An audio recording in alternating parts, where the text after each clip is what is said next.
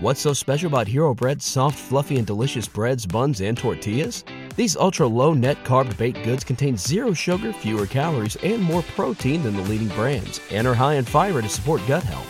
Shop now at hero.co. Welcome to another edition of the Baseball America podcast. I'm JJ Cooper. Today, joined by Jim Callis uh, on our. Uh, we're doing a Skype call today, so getting one of our rare Jim Callis podcast appearances. Thank you for joining us, Jim. Yeah, I'm glad to be here. And today we're going to talk prospects, which I know we haven't because of a couple of uh, technical problems. We haven't had as many prospect podcasts as we would like over the first half of the season, but we wanted to talk prospects today. Especially, we just released the midseason top 50 prospects list, and Jim and I were both involved in, in putting that together. So we wanted to kind of give you a little bit of the insight into the background on, on how we put that list together and, and really just kind of give you some opinions of, of ours on some of the prospects. So the the midseason top 50, I don't know about you, Jim, but to me, the midseason top 50 is significantly tougher to put together than the preseason when we do the, our, our top 100. What do you think? Oh, I think definitely, and I think that's because when we do the the preseason one, the target isn't moving. You know, the, the guys, you know, aren't even in spring training yet. We've just spent months putting together the prospect handbook, so we have you know a ton of scouting reports on guys, and they're they're fairly static. You know, the guys aren't going out. Not nobody's getting hurt. Nobody's velocity is increasing or decreasing. So we know what we're dealing with. And I always feel like when the midseason list comes along, especially since I'm so heavily involved with our draft coverage, I'm glad to do it because it forces me to find out how guys are doing, not just statistically, but you know, you know, stuff wise or tools wise.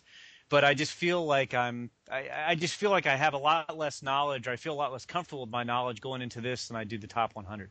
Yeah, I, when we do the top 100, that's really kind of the culmination of everything that that really starts. Uh, the best way I can put it is is starts right now. I mean, right now I'm sending out today best tools surveys and, and getting ready to talk to managers in the Florida State League for that. I, I know I think you have the Midwest League, and that starts, and then it goes from that to we have our our league top 20s, which adds more information and, and kind of helps us sort that out. And and usually you'll get a name of a couple of guys who who haven't even popped up right yet, uh, who will end up being intriguing prospects that we that comes out of those calls, and then we go from that to our team top 10s and for the prospect handbook our team top 30s. So by the time we do the top 100 in, in when we're working on that in February, it really is kind of a feeling of okay, we've been working on this for six months. The midseason top 50, not that we're not following prospects, but it, there's it's one of those balances of you don't want to go too far on this guy who's having a great year, but you also want to make sure you're not being way too light on a guy who is having a great year who seemingly came out of nowhere.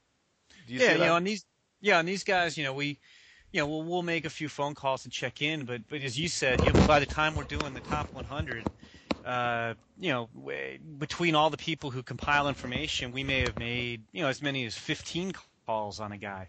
So you, you just feel like you have a lot more information on him. Right. And I'll, I'll give a guy, uh, an example of one guy here, Leonys Martin's on here, uh, who's, uh, we rank number 25.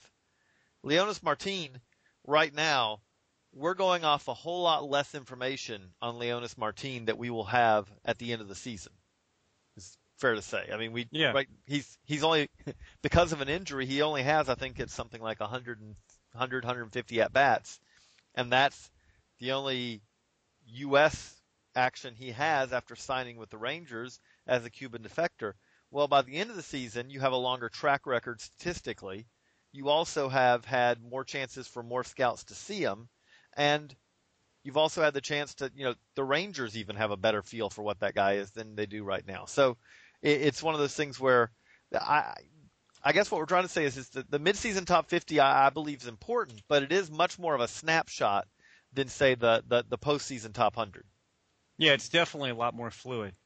And with that, now at the top end of it, though, I, I feel like that that was something where you can debate one and two either way you want to, or you can debate three and four either way you want to. But I, I feel like we we feel pretty confident that the top four prospects are most definitely the top four prospects in the game right now. Yeah, no, I, I agree with you. I, I think that's fair. You know, with with Harper, Trout, Matt Moore, and Julio Teheran, I think that's very fair. Now, you when we were doing this, uh, you know, talking about the we'll start with the top two. We have our, our rankings have Bryce Harper number one, Mike Trout number two.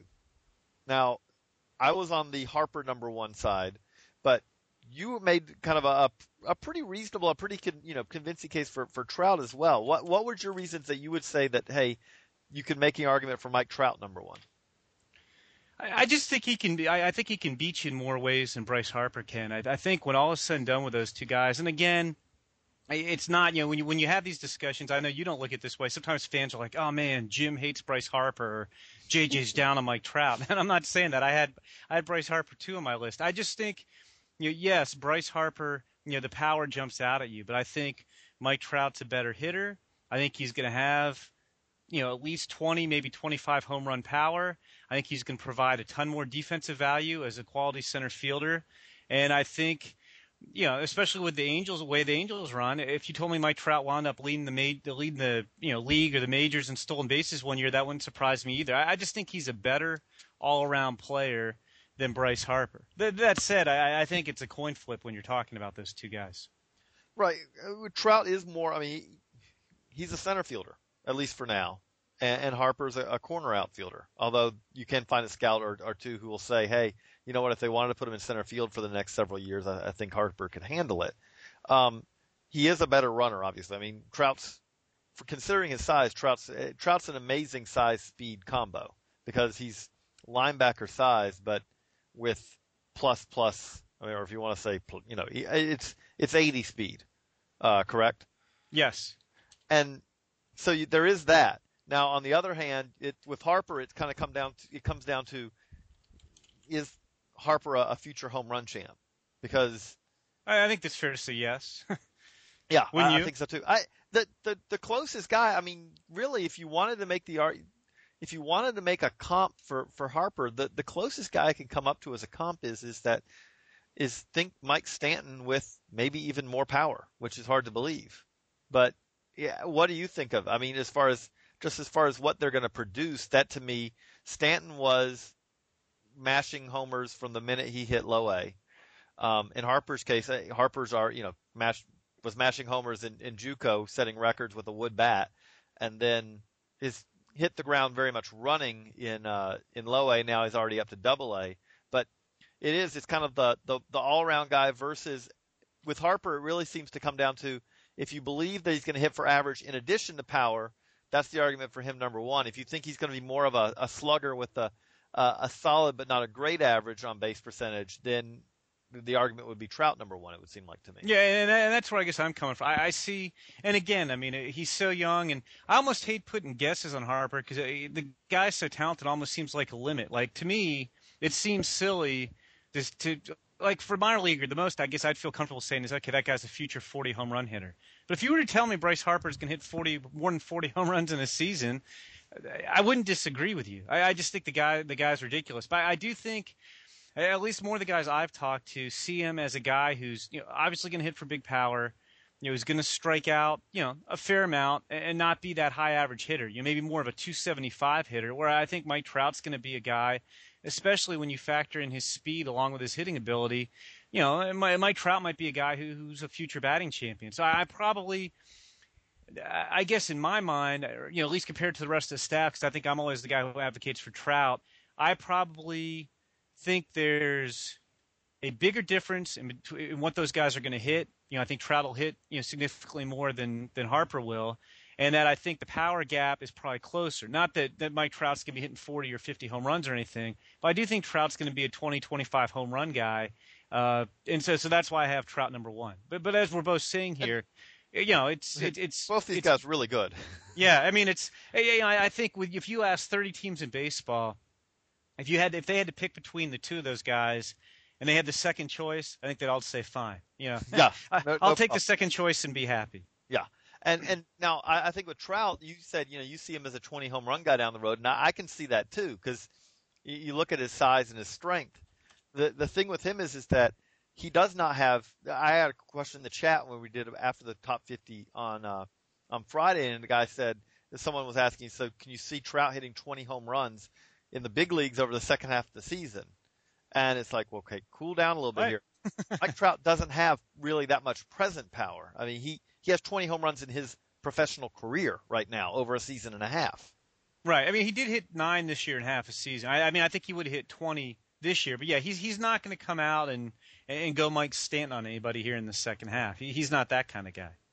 But now and then once we did one two, uh, I think it was also as we said it was pretty clear that three four we knew that it was going to be Matt Moore and Teheran in in one way or another, whether Moore was three or Teheran was four.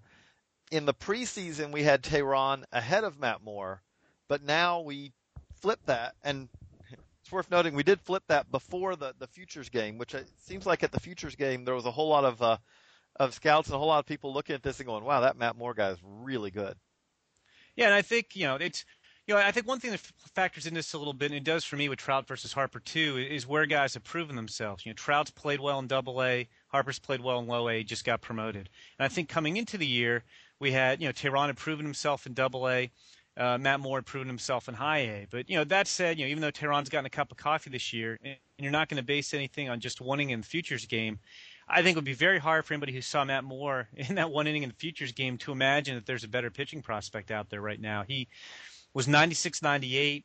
You know, we knew he had velocity. I don't think that was a surprise. I, the most intriguing thing to me, JJ, about the futures game for him was he threw three sliders. He struck out Alex Liddi on, I think, an 87 mile an hour slider. And I, you know, tweeting during the game, I had a couple people tweet back at me, you know, slider. He doesn't throw a slider; he throws a curve. I mean, if you're watching the game, I mean, it clearly had a lateral break, and I don't know of anybody who throws an 87 mile an hour curve anyway.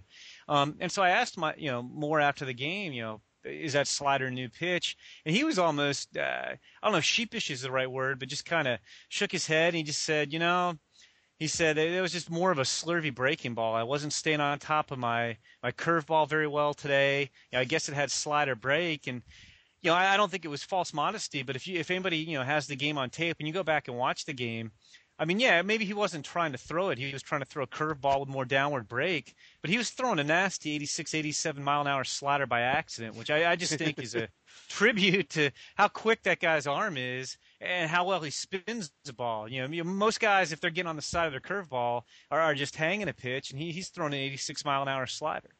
Well, and that was to me. Uh, uh, I talked to a scout, did a scouts view actually of, of a scout who'd seen both of them, and he said to me it's more. And there's two big reasons. One of which is is that tie goes to the lefty. Sure. If you got a left-hander and a right-hander, and you think they're they're both completely equal, well, you're going to take the lefty every time because it's harder to find a lefty, especially it's it's really hard to find a lefty who throws who can run it up to 98 miles an hour. But beyond that, the other thing he said was is that if you look at the breaking balls, Matt Moore's breaking ball is significantly better right now than Julio Teheran's. And now that doesn't mean Teheran's a very young pitcher. It doesn't mean he doesn't have a chance to develop a breaking a better breaking ball, but it's pretty inconsistent right now. And the scout said his worry was is that Teheran may hit the big leagues really before he has a chance to fully refine that pitch. Whereas with Matt Moore, he sees he sees a three pitch mix right now, and I've you know had someone uh, before say say to me, you know, if you look at Moore and compare him, this does not mean that he's better than all the lefties in the big leagues, but if you look at his stuff, you'd be really hard pressed to find two, three lefties in the big leagues who have better stuff than him. Well, I think that's very fair. And again, I'm not saying he's better than this guy right now. But just you know, you look at the Rays themselves. You know, they've got an all-star lefty in David Price, who's certainly been very successful. And I don't think there's any question that Matt Moore's pure stuff is better than David Price's. Well, we should, you know, we're talking about a guy who used to, you know, was a former number one overall draft pick, and yeah, he, you know, now I think the question is with Moore, you know, the, the Rays, and it's worked very well for them, have had a lot of success developing young arms by moving them very slowly. But you know, I wonder. I mean, a, I think the guy's ready for some AAA action, but B, you know, it's kind of like the Jeremy Hellickson situation from a year ago of, you know, hey, where do we, you know, and it probably won't be this year, you know, where do we find room for this guy in the rotation? I mean, Jeff Niemann, you know, might be the the odd man out because again, it's it's not just the one inning in the futures game, but you know, if Matt Moore continues to develop in the second half of this season like he has in the last year and a half, how is that guy not in their big league rotation to start next year? I you know, I, I don't see how you could keep him out of it. Well, uh, one thing with that is, is I was I went back and did a little research on looking at the Rays, the current Rays starting rotation, and how how long they spent in Double A. And obviously, and the Rays are very patient with their pitchers. David Price is almost they were patient with David Price, but that was a different kind of uh, path than everyone else because he was such a considered such a big league ready pitcher when he came out. They still were slow with him, but he did move up to AAA pretty quickly. But everyone else had at least 17 double A starts and, and several of the pitchers had 17 to 20 double A starts before they moved up. Well, Matt Moore's hit that point. He's at 17 starts. So it wouldn't stun me if they did move him up to Durham at some point before too long. And then, yeah, it is kind of, I, I would say it's safe to say that there's probably 15 teams out there right now that if, if Matt Moore was in that organization, he'd probably be in the big leagues right now because. Well, and here's the thing too, JJ. I mean, the Rays obviously are a good team, but right now they're five games out of a playoff spot. It's, I almost wonder at some point you just have to say, look, we got to get the guy in the big leagues and have him help us this year. Well, but the other question is, is it, it's it's a big debate coming up. Okay, they're five games out of the playoff spot you said you threw out Jeff Niemann might be the odd man out. Well, I'll tell you this: if they wanted to, you know, if they said, "Hey, James Shields is available," there would be a, a lot of teams lining up. That he would probably move really to the front of the line as far as available starting pitching, wouldn't he? Oh, I, I think no question. I mean, I you know I, I think that comes down too. I mean, do you want to trade James Shields, or you can be able to resign James Shields? I mean, at some point they've got to sign some of their guys long term, but but yeah, I mean, it's it, you know it gives well, you some. They options. have Evan Longoria. Right, right. But you know they signed him like within a week of him being in the big leagues. Right. But I, I'm just saying. I mean, it, to me, I almost think you. You know, maybe you hold on to Shields and Price. You know, it would be interesting. You know, if you but the problem is if you trade James Shields in, then I think it's almost self defeating because if you're trading James Shields, I don't think you're going to get necessarily a lot of big league ready talent for him. You know, if you're making the best deal possible, there's going to be prospects in there too. Um, so you know, so who knows? That would be an interesting question for the Rays. But I just again, if you know, you could wind up missing the playoffs by two or three games when you have a lefty who, who as you just said, you know, has as good a stuff as any lefty in the big leagues.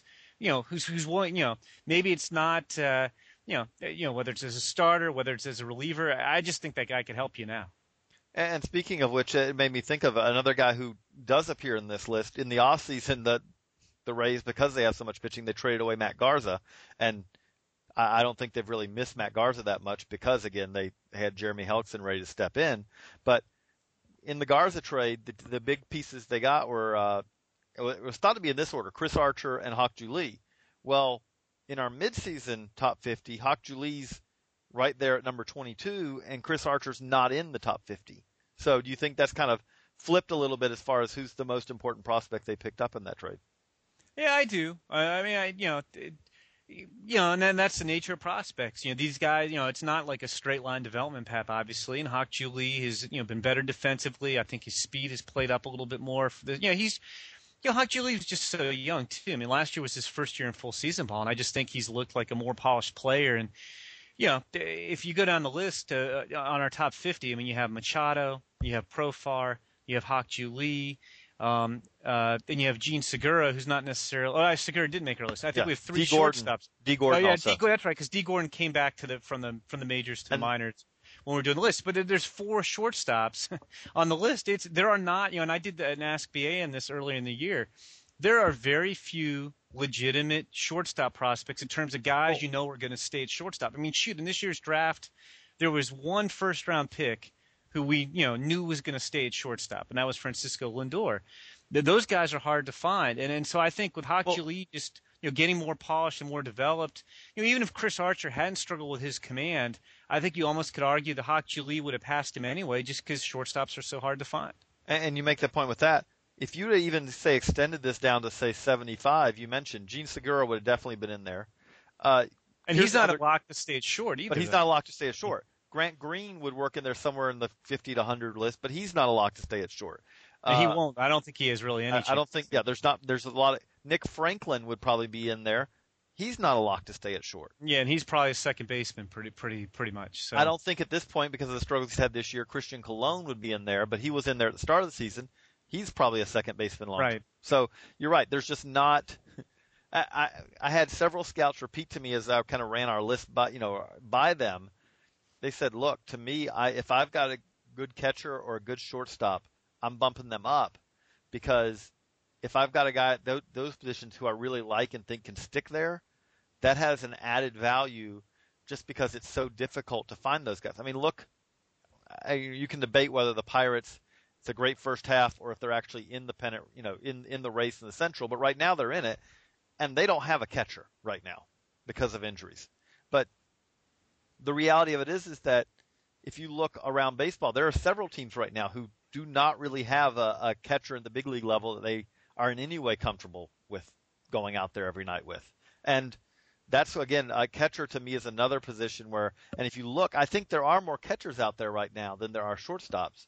But if you look at our list, Jesus Montero is number eight, but I think we both agree he, you understandably put C by his name right now, but that's not a long term. He's not a long term catcher. if he were a catcher, I think you, you'd be arguing that he's number one on this list almost, but he's not. You know, he's not going to stick there. And then be going beyond that, Devin Mesoraco is number 15, which to me, Mesoraco's a Mesoraco would be an intriguing prospect even if he wasn't a catcher. But the fact that he's a catcher makes him really intriguing because you're talking about a guy who now has a year and a half track record of hitting, and to go with it, he's the the scouting reports are that he's a solid catcher, not maybe you know Gold Glove defensively or anything, but he's definitely should be able to stick back there. And again, that makes him extremely valuable in a in a league that always needs more catchers. Oh, I, I definitely agree, and I used I was impressed talking to him. Uh, at the futures game. I mean, he's you know, there's another guy. I mean, you have a team that's on the verge of the you know of making the playoffs. You know, they wouldn't make it if the season ended today, I mean, really seems like the best thing, you know, the Reds kind of kill two birds with one stone would be if you could trade Ramon Hernandez and get, you know, yeah, you're not going to get a superstar for him, but you know, get something useful but, for him, and no. and put Mesoraco in the lineup and bolster some other area of the team.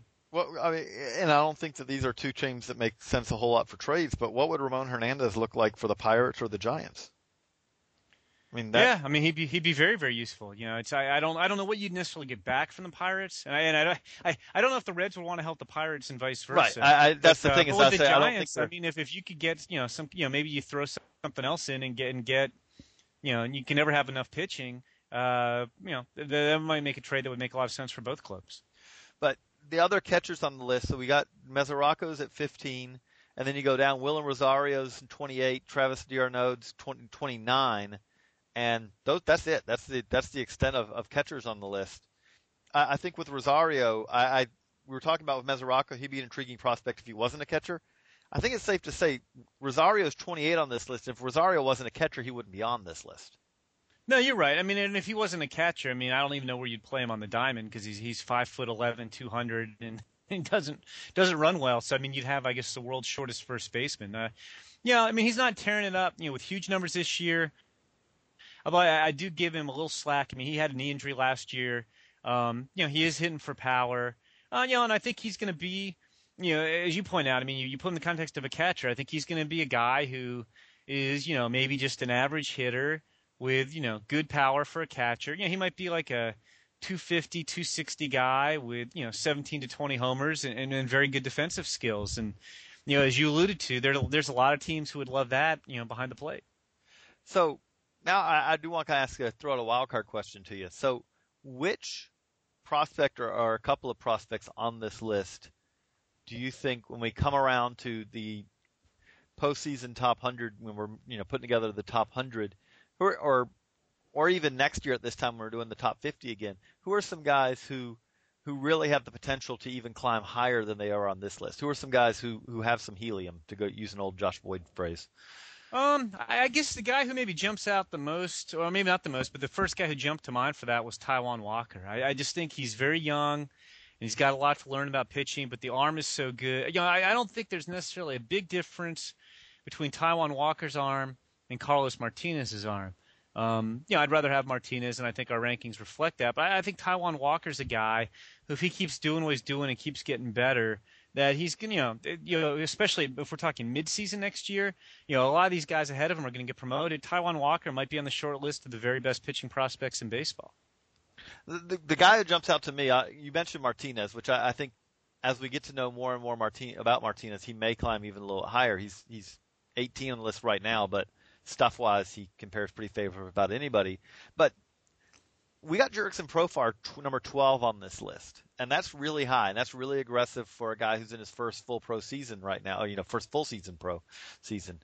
But I, I wouldn't be shocked at all for him to be a, a, a top five prospect before too long, just from the standpoint of a young shortstop who can stick at the position, who has the tools for the position, and is showing really a, a very advanced approach is for as a hitter for considering his age and also considering his relative inexperience as a hitter. I, I just I, I, he's a guy I've been blown away with more and more as the season's gone along, and nothing in the futures game or anything else has, has dissuaded me from that. What do you think? No, he was very impressive in the futures game. I, I guess I was more looking towards guys at the bottom of the list, but no, you're you're right. I mean, the guy's very young and very gifted, and, and he's another one of those rare, legitimate shortstop prospects.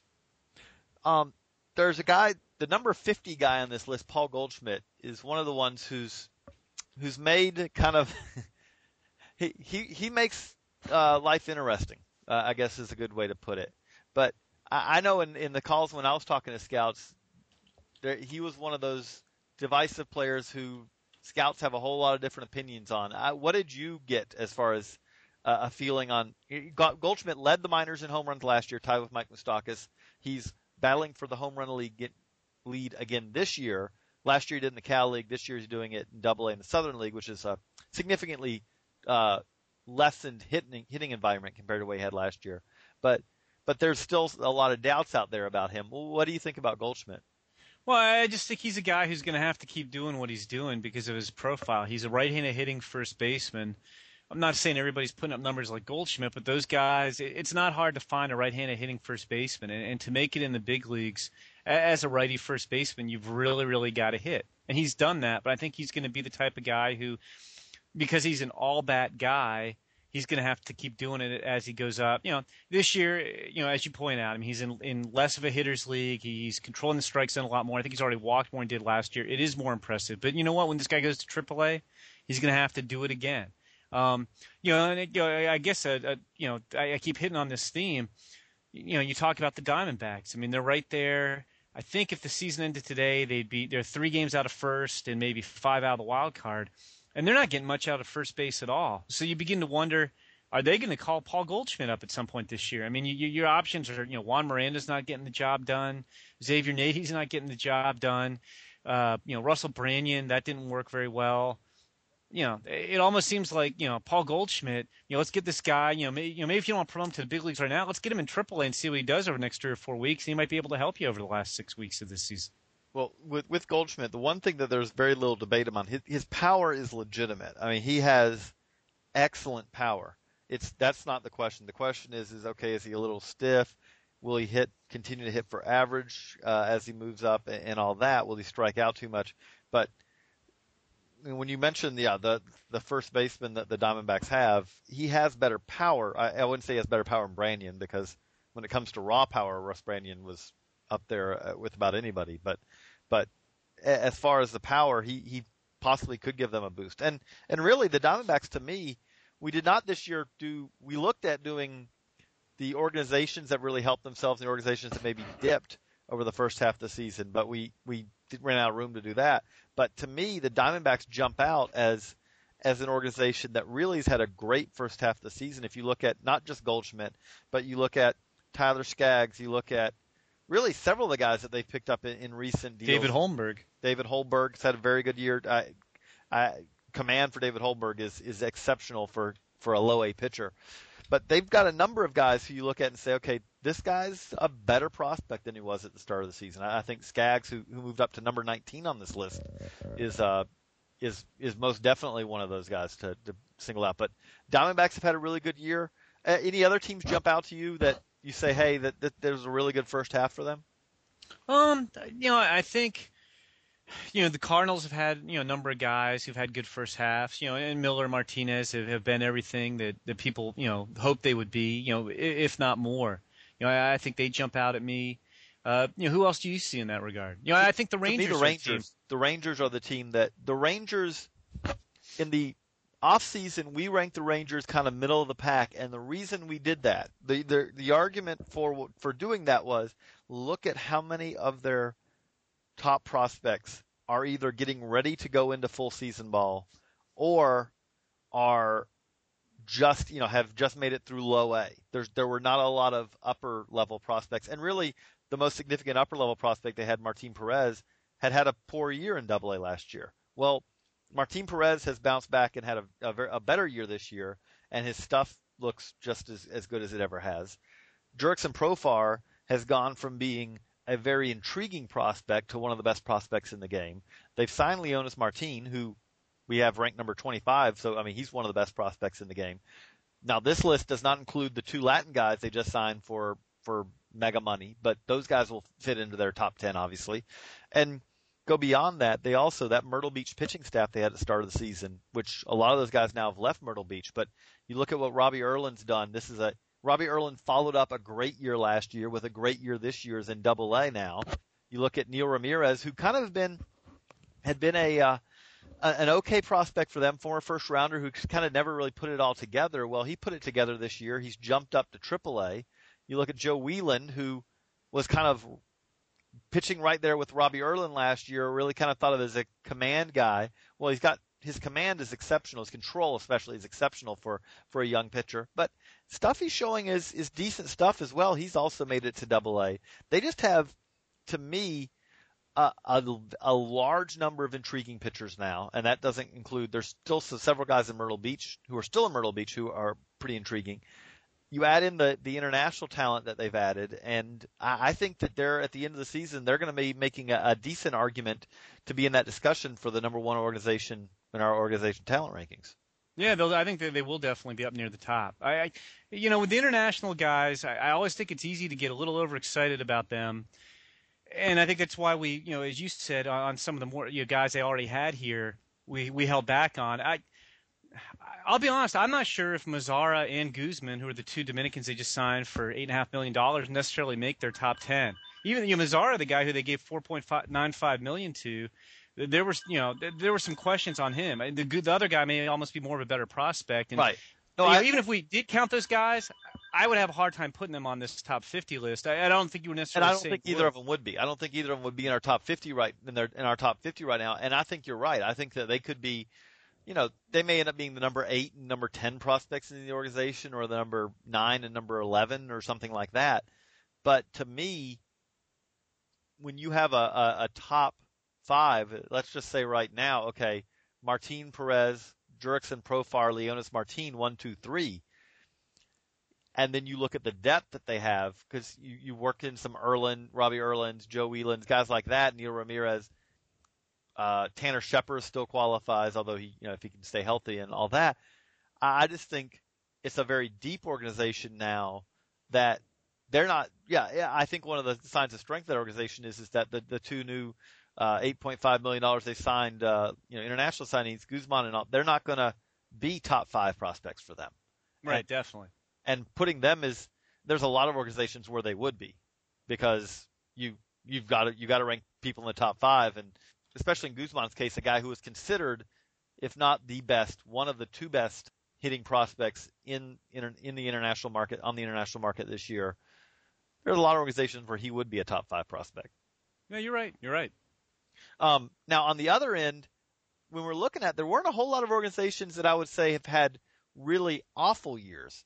I, I think you could make the argument. I mean, the Royals farm system is not what it was at the start of the season, but there is some there are some caveats to that. If you promote Eric Hosmer, Mike Moustakas, Aaron Crow, Danny Duffy, and well, Louis Coleman. I mean, uh, Louis Coleman, Tim Collins, pretty much their entire bullpen is uh, are, are almost almost entirely rookies and second year guys. If you do that, yes, the, that's going to be a pretty significant uh, talent uh, drop as it is. Then you throw in the injuries. They've had an injury to John Lamb, who's out for the year with uh, having Tommy John surgery.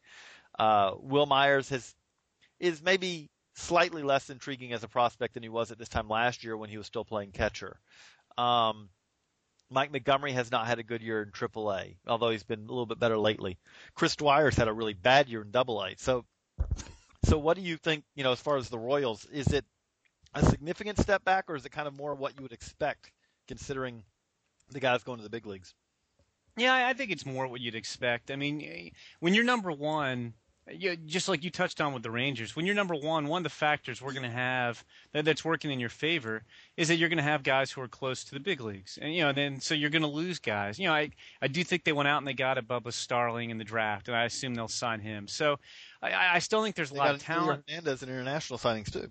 Yeah, you know, so they, I, th- I still think they have a good deal of talent. It's just you know some of it's moved on to the big league, some of it's taken, you know, you know maybe hasn't been as good this year as you'd hope, or you know in case of Myers switched positions. But you know that that just is what it is, and you know I, I still think it's a very good organization, and I still think it'll be a, a top ten system probably uh, when all is said and done. Although it is so hard to figure out where where teams are going to rank outside unless they're like at the very top or the very bottom because these things are so fluid and you know we keep telling we I think we cannot emphasize this enough when we're talking about these type of guys when we rank organizations it's a snap you know we, we keep using this expression it's a snapshot in time. And, and that's exactly what it is. It, it doesn't necessarily even reflect how good or how bad an, an organization is at developing and acquiring talent. You know, there have been times where an organization has had a couple guys who've just stayed rookie eligible and it boosts their ranking, or an organization has a couple guys who go just over the rookie limit, so we don't count them as prospects anymore, and so their ranking suffers. Or, or, or you make a big trade and you know you either acquire a lot of talent or, or you give up a lot of talent um, you know, and you change the dynamic of your big league club. But uh, you know, the Royals, I think, are, are still, you know, I still think they're on course, JJ, to to contend in 2013, and you know, their their farm system won't be ranked as high as this offseason. And you know, some of the stuff you'd done, you know, some of the research you'd done indicated this might have been the most talented farm system in the last 20 years coming into this year. Well, I, the guy who jumps out to me is his.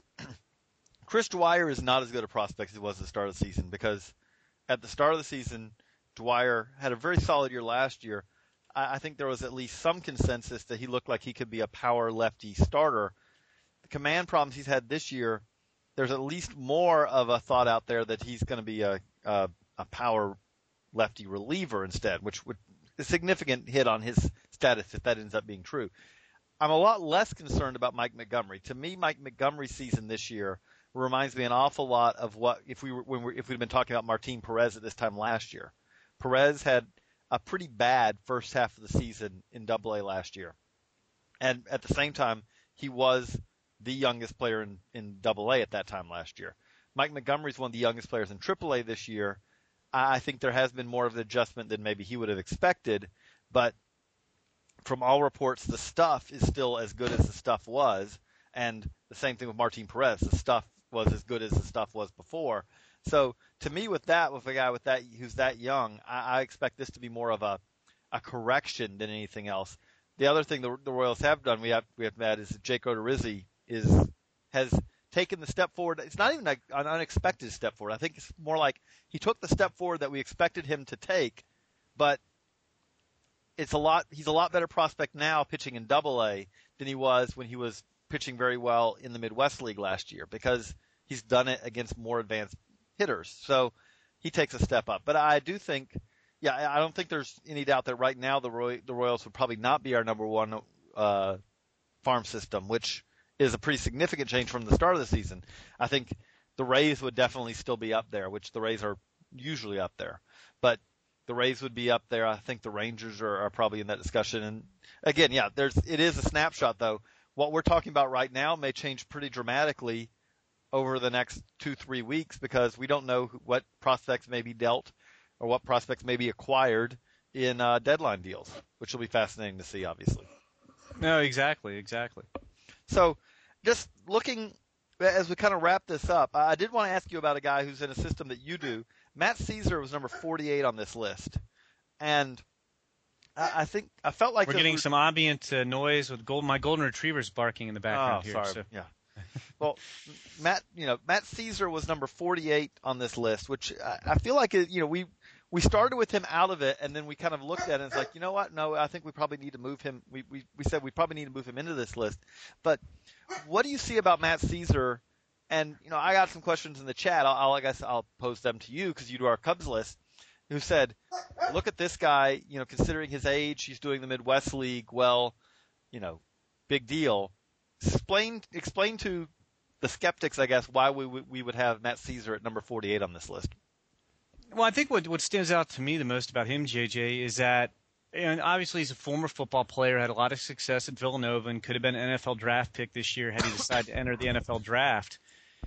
That said, you know, a lot of times when you have these guys come to baseball, they're athletes first and baseball players second, where you know you can see the great physical tools but they don't really know how to apply them. And that's you know Szczur is the exact opposite of that. He's got these tremendous. You know, his best pure tool is his speed. You know, and he's still you know I mean he's stolen 17 bases in the first half. I think he's still learning you know how to be you know a real dynamic base stealer. But that potential's there. You know, he's only been caught five times. He's not one of these guys who's just you know going on, on pure speed and getting picked off or getting thrown out.